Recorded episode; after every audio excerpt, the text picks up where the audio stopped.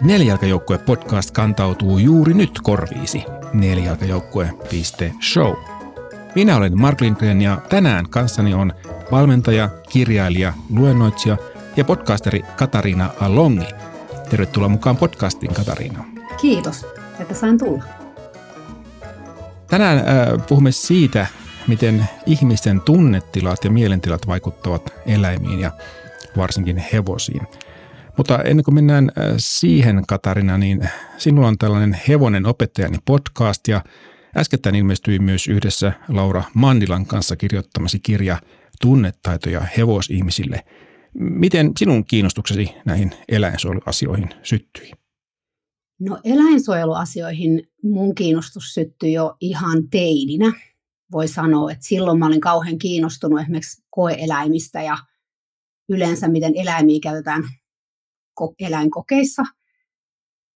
Mutta sanotaan, tämmöinen hevosten suojelija musta tuli vasta ehkä vähän myöhemmällä iällä, vaikka mä hevoset löysinkin jo 10-vuotiaana, mutta sitten ehkä semmoinen 15 vuotta sitten alkoi hieman niin kuin ajatukset muuttumaan ja aloin kiinnittää huomiota ehkä erilaisiin asioihin, mitä aikaisemmin.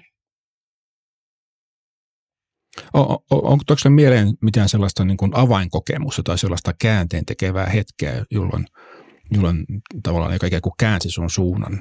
Joo, kyllä on itse asiassa. Tai se oli tietenkin sanotaan tulollaan, eli se oli semmoista hidasta prosessia, mutta mulla oli eräs käänteen tekevä hetki, joka liittyi siis näihin tunteisiin ja niin kuin tunteiden äm, käsittelyyn – mutta sitten oli toinen käänteen tekevä hetki saman hevosen kanssa, joka sitten liittyy enemmän tämmöiseen niin kuin hevosen pitoon ja, ja hevosen hyvinvointiin, että, että yksi hevonen mulle vähän tarjoili tämmöisiä erilaisia oppitunteja, niin sieltä sitten tuli, tuli näitä, että, että semmoinen käänteen tekevä hetki mulla oli, kun mä kokeilin kuolaimettomia suitsia tällä hevosella. Ja tämä oli hirveän vaikea hevonen ratsastaa, sillä oli hirveästi kaiken ongelmia, ja mä en ollut koskaan, voin myöntää tässä, että en ollut elämäni aikana koskaan ajatellut, että hevosta voisi ratsastaa ilman kuolaimia. Mä en oikeastaan ollut ajatellut sitä asiaa oikein, ollenkaan, mikä niin näin jälkeenpäin ajateltuna aika mielenkiintoista, että se ei ollut käynyt mun mielessä. Että mä olin vaan ottanut sen asian sellaisena totuutena, että hevosilla on aina kuolaimet suussa, kun niitä ratsastetaan. Ja sitten kun mä kokeilin näitä kuolaimettomia suitsia ja se hevonen itse asiassa – olikin paljon parempi niillä kuin niillä kuolaimilla, niin se oli mulle aika iso järkytys.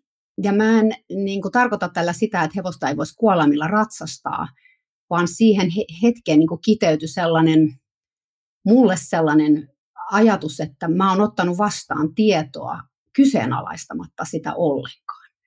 Eli tästä hetkestä lähti semmoinen kaiken kyseenalaistaminen.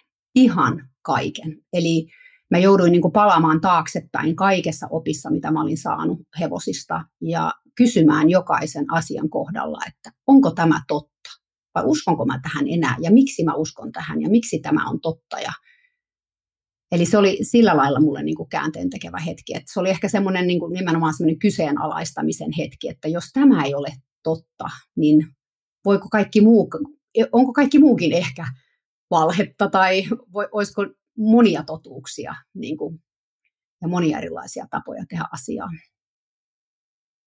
No, miten sä lähdet sitten ratkaisemaan tuota shokkia tai järkytystä?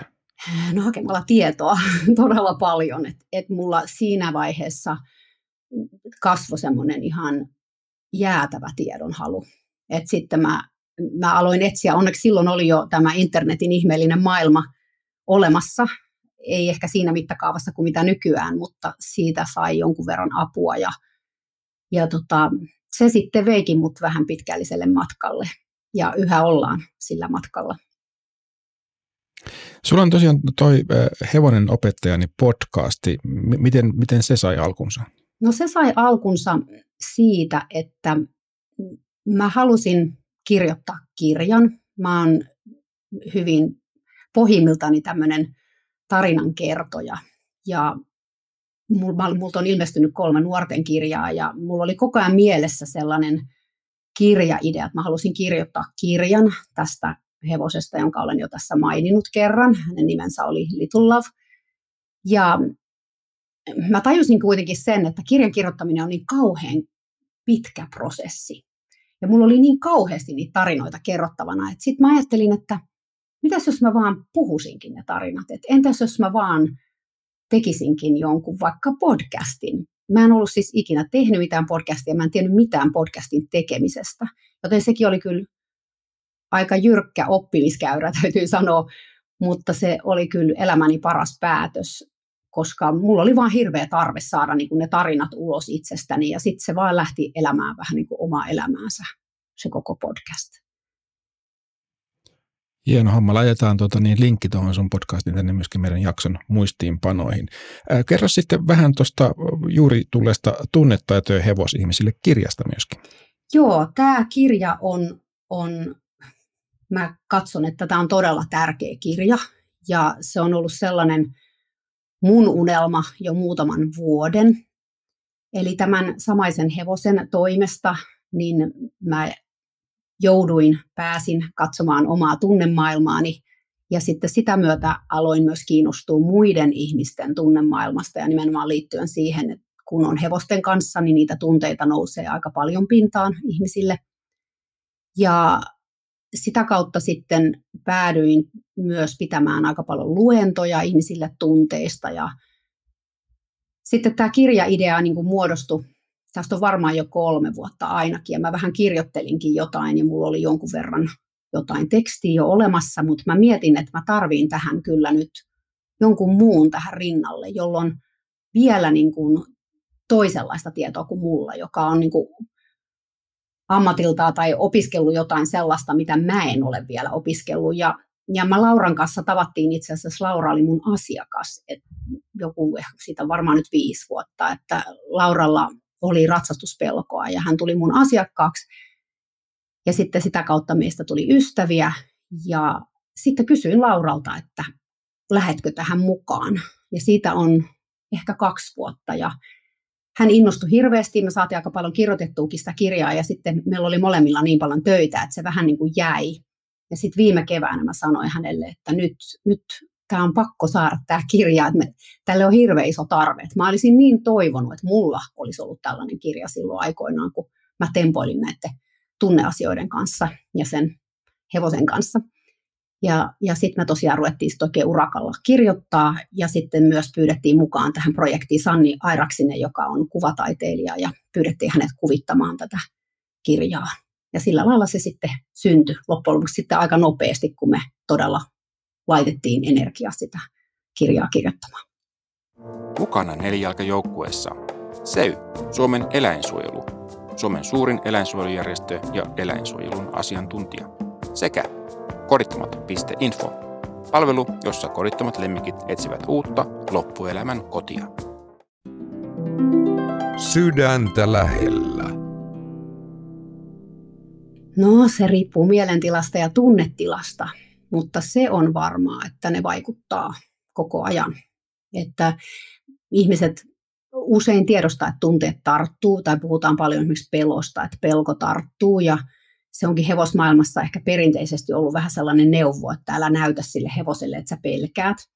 No se neuvo ei, se neuvo ei toimi, koska hevoset tietää, niin, eikö ne sulle ha- haistaa Kyllä, sen? ne aistii sen. Siinä on niin kuin monenlaisia mekanismeja, millä lailla sen, sen aistii, että, että sitä ei voi niin kuin piilottaa siltä hevoselta. Ja itse asiassa se piilottaminen on hevosen mielestä aika epä, luotettavaa jollain tasolla, eli, eli hevonen saattaa ajatella, että nyt tässä on todella jotain erikoista tässä ihmisessä, että kun ihminen pelkää, mutta sitten sen käytös onkin niin kuin ristiriidassa sen tunnemaailman kanssa, niin se, on, se eläimet ei oikein ymmärrä sitä – ja tota, mutta siis tunteethan tarttuu muutenkin, että ei pelkästään pelon tunne, että, että myös jos sulla on itselläsi niin kuin semmoinen rauhallinen ja, ja seesteinen olo, niin sekin myös tarttuu eläimiin. Eli, eli se, kaikki tunteet on sellaisia, mitä me jaetaan, siis eläimet ihmiset jakaa tunteita.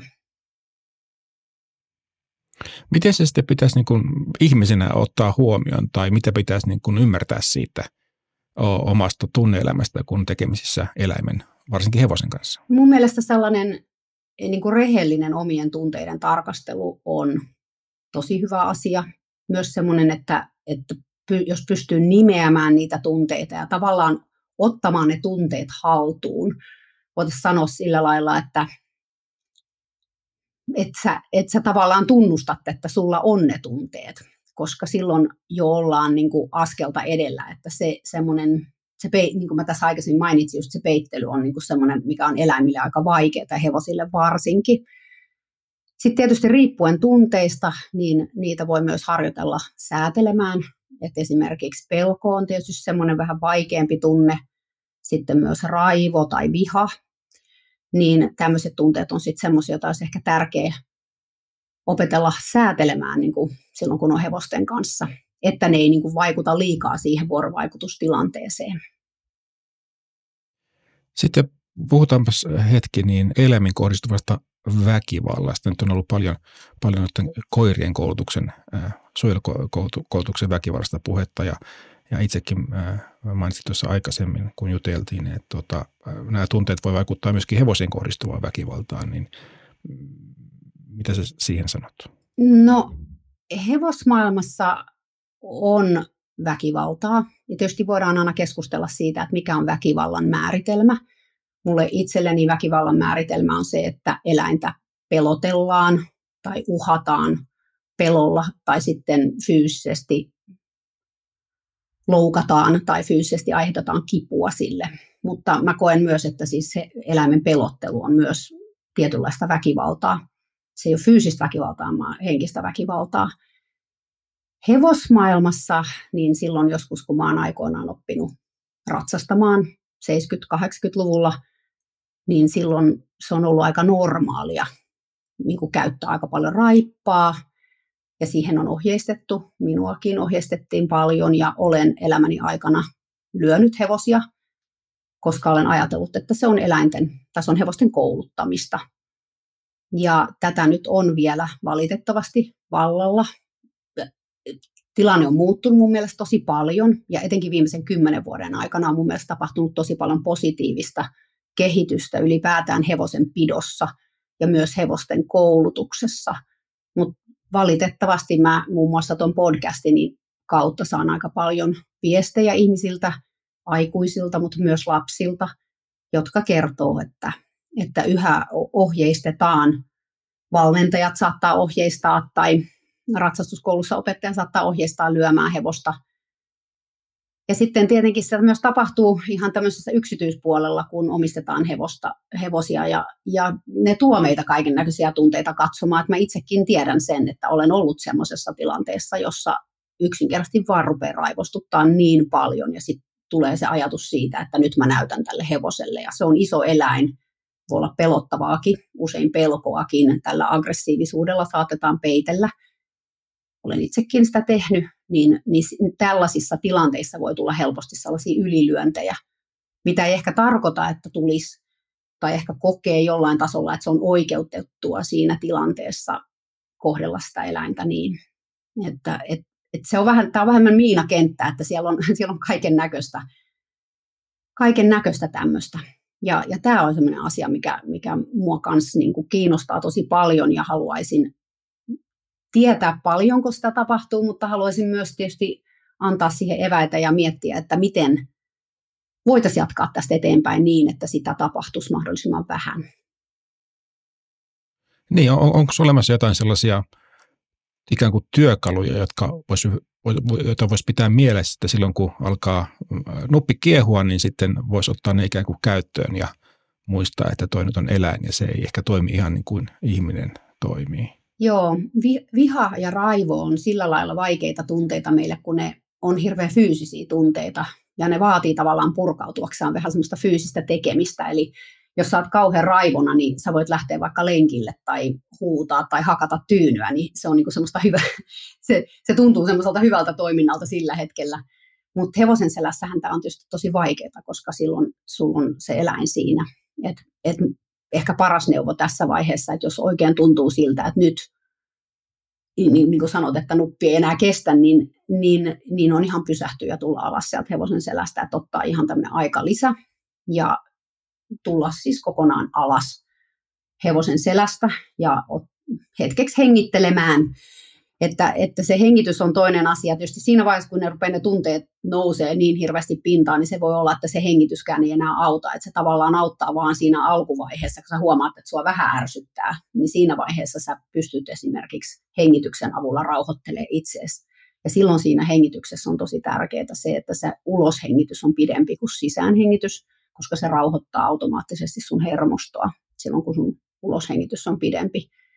Mutta sitten siinä vaiheessa, kun se, jos se tilanne pääsee, niin kun tilanne tulee päälle silleen nopeasti, niin, niin siinä vaiheessa on kyllä vaikea päästä sieltä pois muuta kuin, kuin keskeyttämällä se toiminta. Ja sitten tietenkin, jos tällaista tapahtuu paljon, niin, niin on hyvä sitten mun mielestä jälkeenpäin miettiä, että, että miksi mä oon niin vihanen mun hevoselle, tai miksi mä oon niin vihanen siellä hevosen selässä, että viha suojelee meillä usein meitä itseämme, meidän rajoja, että tuntuuko siltä, että jotenkin rajoja rikotaan. Se myös toimii vähän tämmöisenä peittävänä tunteena, eli siellä saattaa olla muita tunteita siellä alla, häpeää, pelkoa. Et silloin olisi ihan viisasta lähteä vähän miettimään, että, että mistä tämä tunne nousee ja miksi. Niin, kuulostaa, että yksi, yksi avain olisi se, että oppii tuntemaan itseään ja omia reaktioitaan paremmin, niin silloin oppii tuntemaan myöskin paremmin ehkä sitä eläintä. Siinä olisi sitten hevonen tai, tai koira tai kissa tai mikä tahansa. Kyllä, nimenomaan. Ja eläimet on kyllä sellaisia, että ne tuo meitä katsomaan meitä itseämme, jos me vaan uskalletaan katsoa. Että aika monet ihmiset aina sanoo, että hevonen on ihmisen peili. Ja se on totta. Hevonen peilaa todella paljon ihmistä. Että hevonen on tietysti oma yksilönsä myös että sillä on oma itseisarvonsa. Mutta sen lisäksi se kyllä peilaa paljon ihmistä, että mä usein sanonkin, että kun hevonen on sun seurassa, niin se katsoo, minkälainen sä oot, ja sitten se, se on vähän niin kuin se sanoisi sulle, että no kun sä oot tommonen, niin mä oon nyt sitten tällainen.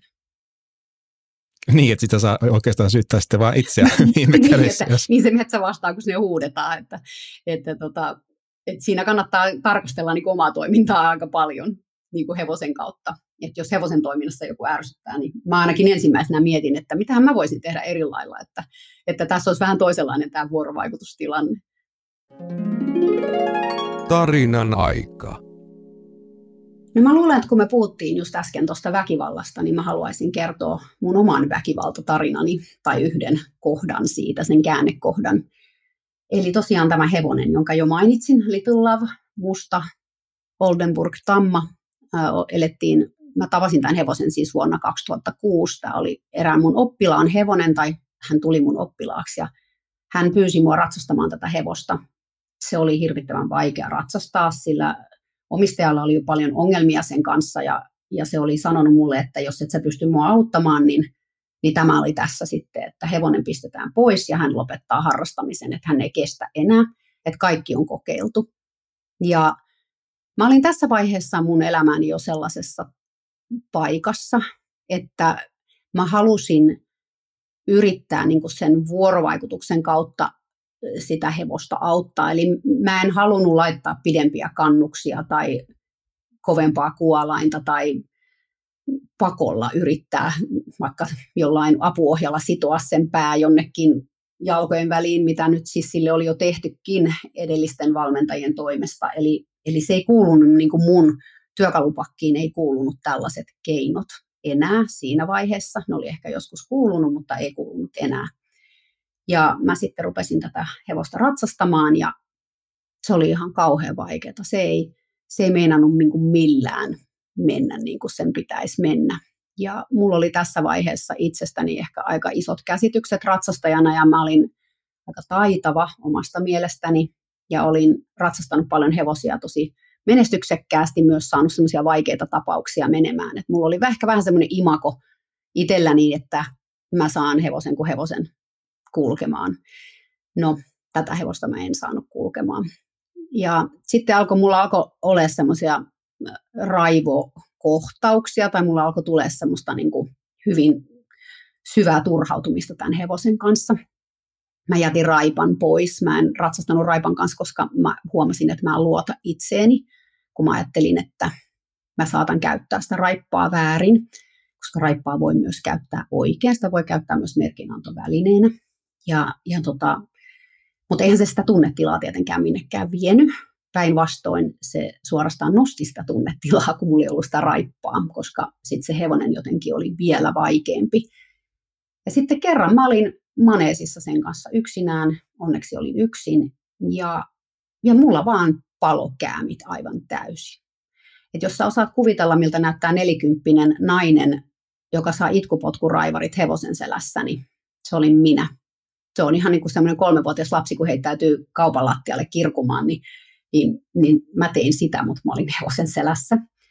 Ja äh, siis ihan niin kuin vaan potkin ja riuhdoin ja huusin ja olin, olin siis aivan raivona. Ja tämä hevonen meni mun onnekseni siinä tilanteessa aika lukkoon, eli se pysähtyi ja meni vähän semmoiseksi niin umpimieliseksi. Se olisi, se olisi voinut tehdä jotain muutakin, koska se osasi kyllä myös nousta pystyyn ja sillä oli aika voimakas pakoreaktio, että se olisi voinut myös lähteä käsistä.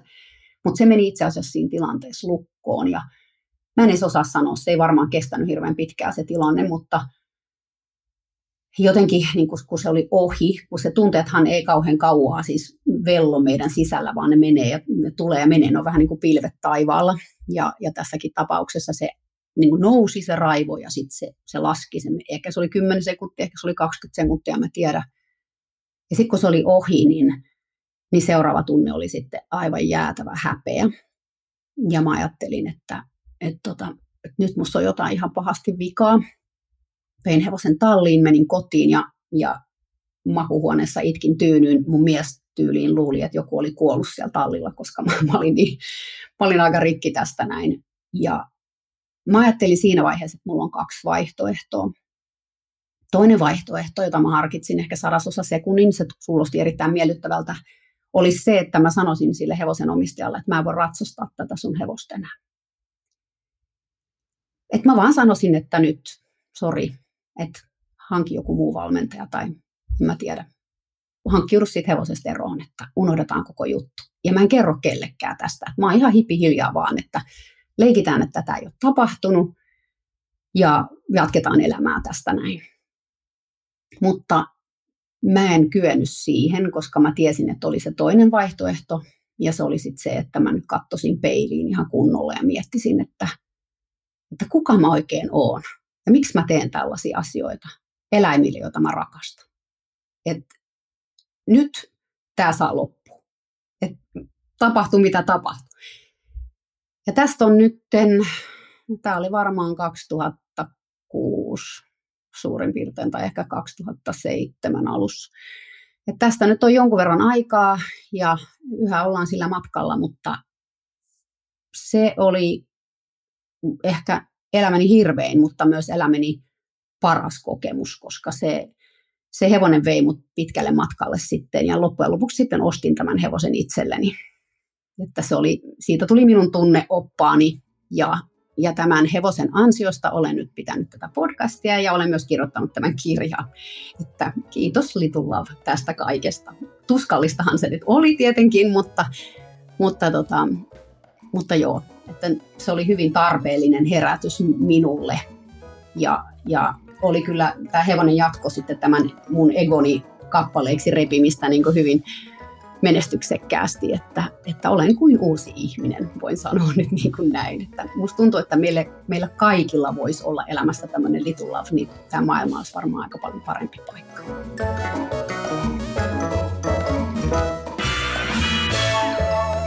Tämä oli Nelijalkajoukkue podcast. Tuottajana ja editoijana toimin minä, Mark Lindgren ja Huima Production. Taustalla soi Quirky Dog by Kevin MacLeod.